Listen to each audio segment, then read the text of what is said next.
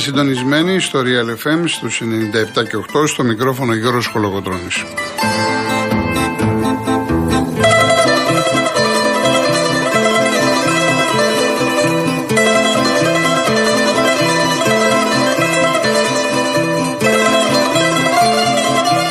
Τηλέφωνο επικοινωνίας 211-200-8200.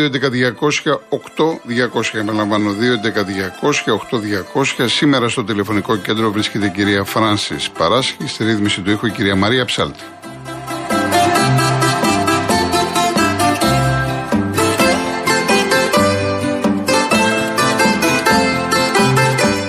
Άλλοι τρόποι επικοινωνίας με SMS, real και ενώ γράφετε αυτό που θέλετε, το στέλνετε στο 19600 με email studio papakirialfm.gr.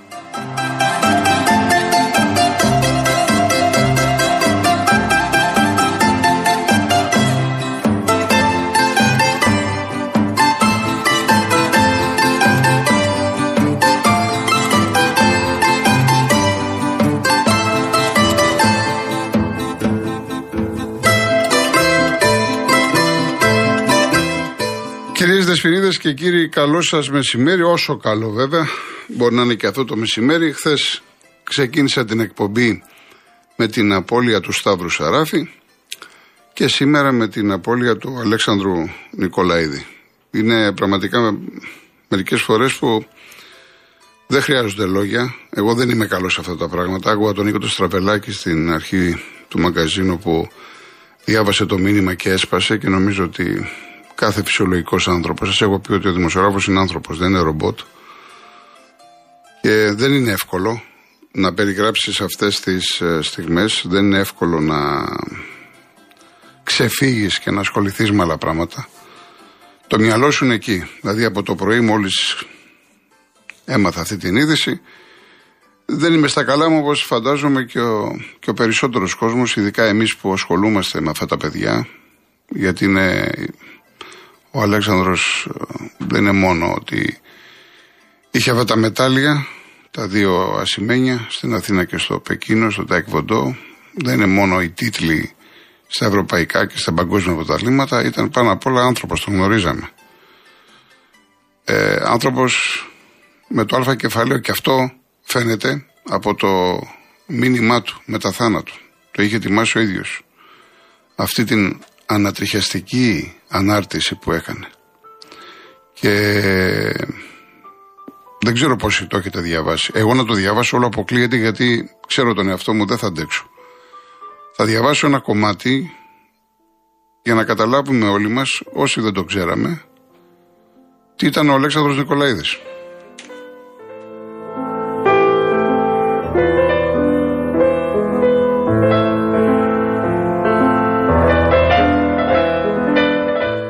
Η Μαρία τώρα μας έχει βάλει. Εντάξει, λοιπόν. Φίλοι μου, σε αυτή τη ζωή που είμαστε όλοι περαστικοί, μεγαλύτερη σημασία έχει τι αποτύπωμα θα έχουμε αφήσει και όχι πώς ή πότε θα φύγουμε. Γι' αυτό αν είμαι εγώ ο πρώτος καταγεγραμμένος ασθενής με καρκίνο μανούτη στη χώρα μας, ας γίνω η αφορμή για την ενημέρωση γιατρών ασθενών πάνω σε αυτόν τον τύπο καρκίνου, που αν διαγνωστεί εγκαίρως ίσως σωθούν ζωές. Α γίνω η αφορμή για να ενισχυθεί ουσιαστικά το εθνικό μας σύστημα υγείας που τόσο αποτιμήθηκε τα τελευταία χρόνια, όχι να περιμένουν ουρές για μια αξονική, για μια χημειοθεραπεία, ένα χειρουργείο και να χάνεται πολύτιμος χρόνος, να σταματήσει ο χρονοβόρος δέδαλος της γραφειοκρατίας και των νομικών κολλημάτων του ΕΟΦ, όταν πρέπει να εγκριθούν άμεσα δοκιμαστικά φάρμακα που μπορεί να σώσουν ζωές. Αν ερχόμαστε σε αυτή τη ζωή για κάποιο σκοπό, εγώ έχω αποφασίσει ποιος θα είναι αυτός να προσφέρω ελπίδα μέσα από όσα κατάφερα στη ζωή μου από τα όμορφα μέχρι τα άσχημα. Γι' αυτό τον λόγο τα δύο μου αργυρά Ολυμπιακά μετάλλια της Αθήνας και του Πεκίνου που για χρόνια κρύβω καλά ήρθε η ώρα να βγουν και να επιστρέψουν εκεί που ανήκουν στις πανανθρώπινες αξίες. Τελευταία επιθυμία μου είναι τα δύο αυτά μετάλλια να βγουν σε δημοπρασία και το ποσό που θα συγκεντρωθεί να δοθεί σε δομές για τα παιδιά που θα επιλέξει η οικογένειά μου. Αν σωθεί έστω ένα παιδί, θα αξίζει κάθε κλωτσιά που έχω φάει στο κεφάλι, κάθε κάταγμα στα πόδια μου. Αυτό είναι το αποτύπωμα που θέλω να αφήσω στην κοινωνία. Αυτή είναι η κληρονομιά που θέλω να μείνει στα παιδιά μου.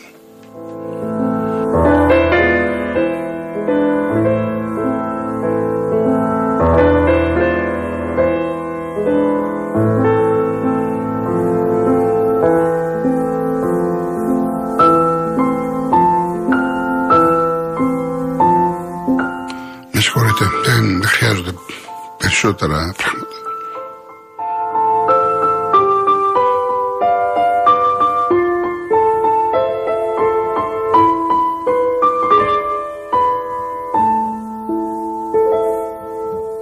Από τη μία έχουμε καθάρματα που βιάζουν ανηλίκους, ανήλικες και από την άλλη έχουμε αυτό το γίγαντα.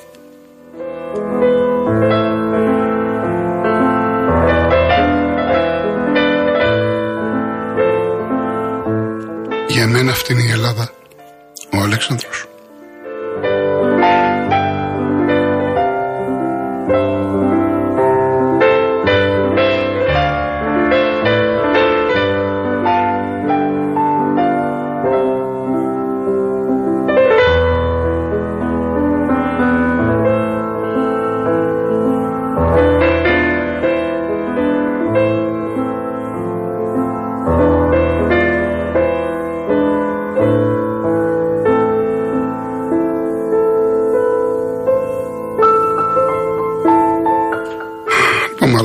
Μαράκι, άλλαξε λίγο. Πάμε να βάλουμε το δικό μας το χαλί να, να αλλάξουμε λίγο. Να αλλάξουμε γιατί δεν θα, δεν θα βγει εκπομπή. Θα προτιμούσα κατευθείαν να βγει ο κόσμος να μιλήσει. Αλλά ξέρω ότι δεν είναι σωστό γιατί περιμένετε να ακούσετε αυτά που θέλετε για τις ομάδες σας, για τις ειδήσεις, τις αθλητικές. Όσο, όσο δύσκολο και αν είναι θα προσπαθήσουμε να το αποκριθούμε.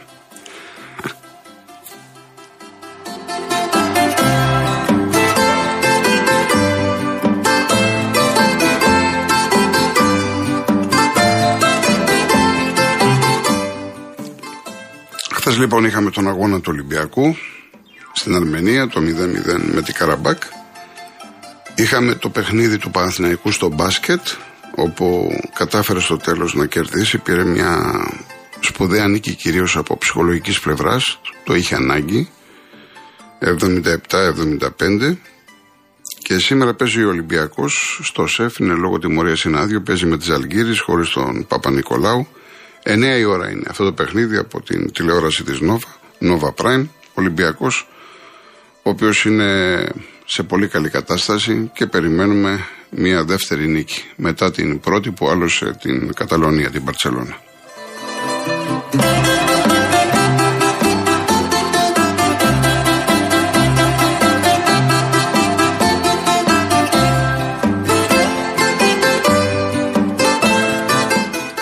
Θα μου επιτρέψετε να πάμε ένα γρήγορο διαφημιστικό λίγο να συνέρθω και αμέσως μετά θα πάμε στα δικά μας.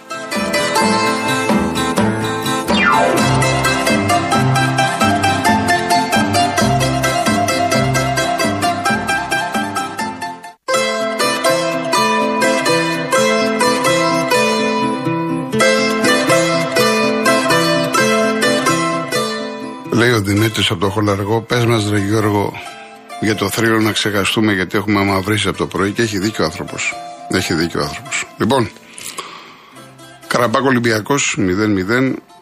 Το θέμα είναι πώς θες να το δεις. Δηλαδή, αν καθίσουμε να σκεφτούμε τι έχει κάνει ο Ολυμπιακός επί Μίτσελ, που έχει γονατίσει ομαδάρες και ομαδάρες στην Ευρώπη, ασφαλώς και η εικόνα του και το αποτέλεσμα δεν μπορεί να συγκριθεί με αυτές τις ε, επιτυχίες με Ατλέτικο United, Juventus κλπ. κλπ. Όμως θα πρέπει να λάβουμε υπόψη μας και τα λέω και καθημερινά και νομίζω ότι ο καθένας θα σπάζεται ότι ο Ολυμπιακός έχει αλλάξει τρεις προπονητές. Ε, Χθες ο Πασχαλάκης ήταν ότι 40 παίχτε έχουν χρησιμοποιηθεί 40 παίχτε σε 17 μάτς. Πολύ κακός απολογισμός στην Ευρώπη και προερχόταν από ένα 0-3 μέσα στο Καραϊσκάκι.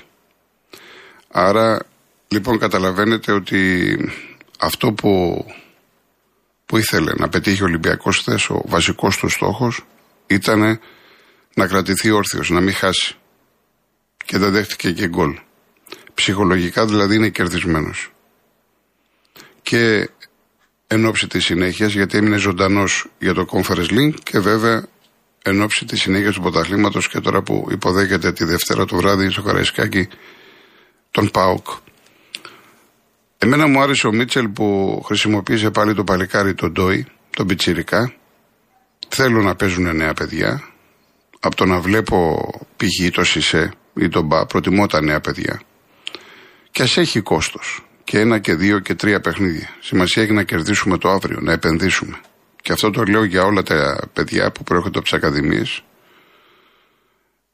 Είτε είναι Έλληνες είτε είναι ξένοι, το διευκρινίζω. Μιλάω για τα παιδιά αυτά που είναι προϊόν της δουλειάς που γίνεται στις ακαδημίες των ομάδων. Γιατί τα τελευταία χρόνια αρκετές ομάδες παίρνουν και παιδιά από το εξωτερικό. Και τα δουλεύουμε εμείς. Μου άρεσε λοιπόν ο Ντόι, ο οποίος το παιδί προσπάθησε, που δεν είναι στόπερ, τώρα μαθαίνει. Ήταν δίπλα στον Παπασταθόπουλο, ο οποίος ε, ήταν πάρα πολύ καλός. Μην τα ισοπεδώνουμε όλα. Και εγώ έχω πει ότι έχει βαρύνει, αλλά χθες ήταν πάρα πολύ καλός. Ο Μίτσελ ξεκίνησε όχι με τετράδα, αλλά με τριάδα πίσω. Γιατί είχε τον Κροάτι, τον Φυσάλικο, δίπλα σε Παπασταθόπουλο και Ντόι και είχε δώσει εντολή στο Βρουσάη να παίζει πίσω. Δηλαδή στα χαρτιά υποτίθεται ο Βρουσάη ότι ξεκίνησε σαν εξτρέμου. Ουσιαστικά ήταν βοηθητικός από την πλευρά τη δεξιά. Αυτό το 3-5-2 δεν βοήθησε τον Ολυμπιακό στο ξεκίνημα διότι έδωσε μέτρα στην, στους Αζέρους ο Κούντε με τον Μπουχαλάκη είχαν θέματα στα τρεξίματα πολύ εύκολα η μπάλα έφτανε στον άξονα και πολύ εύκολα οι παίκτες του, της Καραμπάκ ε, κινήθηκαν από την δεξιά πλευρά του Ολυμπιακού. Ήταν ένα 20 λεπτό, 25 λεπτό που η Καραμπάκ ε, ήταν το απόλυτο αφεντικό, χωρίς αυτό να σημαίνει ότι έχασε τις ε, ευκαιρίες τις κλασικές. Έκανε δύο-τρία σουτ, καταρχάς δεν είχε τελική στην, στο στόχο, στο τέρμα. Ούτε μία τελική. Ε, μετά από το 25-30 σιγά σιγά είδε το λάθος ο Μίτσελ και το άλλαξε, το έκανε τετράδα. Άπλωσε την ομάδα Καμαρά από αριστερά ε, και ο Μπιέλ. Όχι ότι ο Ολυμπιακός κυκλοφόρησε την μπάλα, αλλά τουλάχιστον ανησύχησε τους ε, Αζέρους πρώτα με μια κεφαλιά του Ντόι γύρω στο 22-23, μετά με αυτό το δοκάρι που είχε ο Καμαρά, ο οποίος πήγαινε για σέντρα, δεν πήγαινε για το δοκάρι. Ε, αλλά εκεί θα μπορούσε να γίνει το 0-1, γιατί μιλάμε για ποδόσφαιρο. Ουσιαστικά για μένα κυρίες και κύριοι, εκεί, ε, αν θέλετε, τελείωσε το μάτς, έσβησε το μάτς. Στο δεύτερο ημίχρονο δεν είδαμε ευκαιρίες και από τη μία και από την άλλη πλευρά. Η Καραμπάκ σας είχα πει και στον πρώτο αγώνα ότι βρήκε χώρους και χτύπησε αλήπητα τον Ολυμπιακό. Είναι μια ομάδα που έχει δύο-τρεις καλούς ποδοσφαιριστές.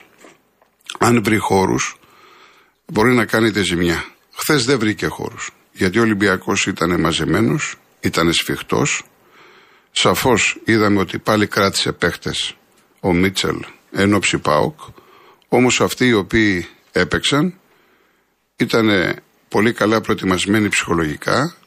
Οι γραμμές ήταν πάρα πολύ κοντά και με εξαίρεση το πρώτο 25 λεπτό όπου έδωσε έτσι αν θέλετε πολύ γήπεδο που για μένα δεν έπρεπε τόσο, σιγά σιγά είδαμε μια ισορροπία στον αγώνα. Θα ήθελα να βάλει τον ε, Χουάνκ και τον Ροντρίγκες νωρίτερα και όχι στο 85-86 γιατί ο Μίτσελ ήθελε να κλέψει το μάτς και είδε ότι τον έπαιρνε, μπορούσε να το κάνει γιατί και η Καραμπάκα από κάποιο σημείο και μετά φοβήθηκε μήπως την πατήσει. Και επειδή έχει βλέψεις για πρώτη θέση θεωρητικά, σου λέει μην την πατήσουμε. Αυτό θα μπορούσε ο Ολυμπιακός να το εκμεταλλευτεί. Ξανά έκανε αλλαγές μετά το 60. Οι αλλαγές δεν βοήθησαν. Ο Μαρσέλο δεν είναι έτοιμος. Και ο Βαλμπουενά περισσότερο βοήθησε ότι πήρε κάποια φάουλ. Όχι στο επιθετικό κομμάτι. Δεν πήρε πράγματα ο Ολυμπιακός. Επίσης, βλέποντας τον Παπασταθόπουλο, θέλω να εκφράσω την απορία μου γιατί στο πρώτο αγώνα εδώ με την Καραμπάκ έπαιξε ο Εμβιλά και όχι ο Σοκράτης. Εγώ τον είδα σε πάρα πολύ καλή κατάσταση. Όπως είπα λοιπόν ότι μου άρεσε αυτό που έκανε ο Μίτσελ, γιατί έβαλε τον Ντόι ξανά, ένα παιδί που ξεκίνησε με αυτογκόλ στην καριέρα του. Μου άρεσε από τον Μίτσελ και έτσι πρέπει να κάνουν οι προπονητές. Ε, νομίζω ότι τώρα θα κατάλαβε το λάθος ότι κακώς δεν είχε βάλει τον Παπασταθόπουλο στο πρώτο παιχνίδι, γιατί αναγκάστηκε να παίξει ο Εμβιλά και ο Ολυμπιακός έχασε σε τρεξίματα και σε δυναμική στο χώρο της μεσαίας γραμμής. Ο Εμβιλά δένει πολύ με τον Χουάνκ και βλέπετε με τα δίδυμα. Πάει με Εμβιλά Χουάνκ και πάει με τον uh, Κούντε και τον uh, Μπουχαλάκη. Ο Μπουχαλάκης είχε κάποια διαστήματα που την μπάλα προσπάθησε να την τρέξει, αλλά στο αμυντικό κομμάτι προσωπικά δεν μου άρεσε. Ο Δε Κούντε είναι ένας ποδοσφαιριστής ο οποίος είναι ικανός για το καλύτερο και το χειρότερο. Μπορεί να χάνεται, αλλά κάποια στιγμή να τον δεις να πάρει την μπάλα, να περάσει δύο και τρεις παίκτες, να κάνει την, την ατομική ενέργεια ή να απλώσει το, το παιχνίδι του.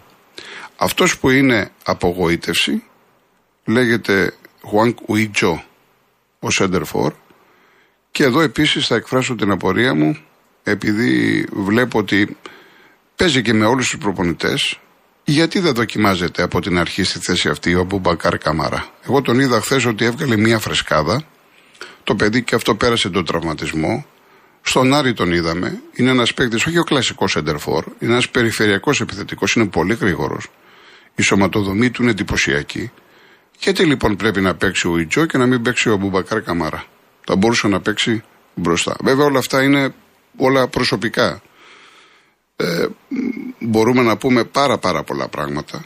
Αυτό που κρατάμε και αυτό που μετράει είναι ότι ο Ολυμπιακός δεν έχασε, δεν δέχτηκε τέρμα και τώρα είναι ζωντανός. Είναι πάρα πολλοί συνδυασμοί. Το βασικό που πρέπει να έχετε στο μυαλό σας είναι η επόμενη αγωνιστική πάει στη Γερμανία, στη Φράιμπουργκ, που η Φράιμπουργκ δεν θα είναι αδιάφορη, θέλει την πρώτη θέση. Δεν έχει τελειώσει ακόμα κάτι σε σχέση με την Καραμπάκ. Άρα θα χτυπήσει το ματς, θέλει την νίκη. Θα τη δούμε τώρα παίζει και με την Μπάγερν στο Μόναχο. Και ο, ο Ολυμπιακός λοιπόν παίζει στη Φράιμπουργκ και η Ναντ υποδέχεται την Καραμπάκ. Αυτό που δεν θέλει ο Ολυμπιακός είναι η νίκη της Ναντ. Ο Ολυμπιακός θέλει νίκη της Καραμπάκ ή έστω ισοπαλία. Είναι τρεις πόντι οι Γάλλοι, ένα η ελληνική ομάδα. Οπότε καταλαβαίνετε ότι εάν διατηρηθεί αυτή η διαφορά ή έστω να υπάρχει διαφορά τριών πόντων και να κερδίσει ο Ολυμπιακός με διαφορά στο τελευταίο μάτς, αυτό που ενδιαφέρει τον Ολυμπιακό είναι ότι στο τελευταίο μάτς, στο Ολυμπιακός Ναντ, να έχει ελπίδες πρόκρισης. Δεν είναι η τύχη στα χέρια του 100%. Διότι Όπως η Νάντ μπορεί να κερδίσει την, την Καραμπάκ, θα πρέπει και ο Ολυμπιακός να κερδίσει τη Φράιμπου, που δεν είναι εύκολο. Είναι αυτό που λέμε όπως έστωσε θα κοιμηθείς. Ο Ολυμπιακός δηλαδή που έχει ελπίδες και θέλει να συνεχίσει στο conference, αν δεν τα καταφέρει, θα πληρώσει το κακό ξεκίνημα του. Είναι πάρα πολύ απλό, ο κακός μεταγραφικός σχεδιασμός, οι αλλαγές προπονητών κλπ. κλπ, κλπ, κλπ. Έχουμε χρόνο να τα πούμε. Τώρα υπάρχει τη Δευτέρα το μάτς με τον... Πρέπει να πάμε διαφημίσεις. Έχουμε το μάτς με τον Μπάουκ τη Δευτέρα. Γύρισαν τραυματίες ο Βρυσάλικο. Ο Ολυμπιακός τελείωσε με 10 το παιχνίδι. Εκεί χάλασαν και λίγο τα σχέδια. Γιατί τραυματίστηκε. Και δεν συνέχισε μήπω πάθη θλάση. Και ο Εμβιλά που έφαγε μια κλωτσιά. Τι κλωτσιά, τέλος πάντων, αυτό μπορούσε να ήταν και κόκκινη. Υπάρχουν αυτά τα δύο σοβαρά προβλήματα για τον Ολυμπιακό. Όσον αφορά τον Πάουκ και κλείνω, δεν παίζει ο τιμωρημένο Ζήφκοβιτς ο Βιερίνια, ο Αουγκούστο και ο Κουλιαράκης θα είναι στη διάθεση του Λουτσέσκου για τον τέρμπι της Δευτέρας. Διαφημίσεις και γυρίζουμε.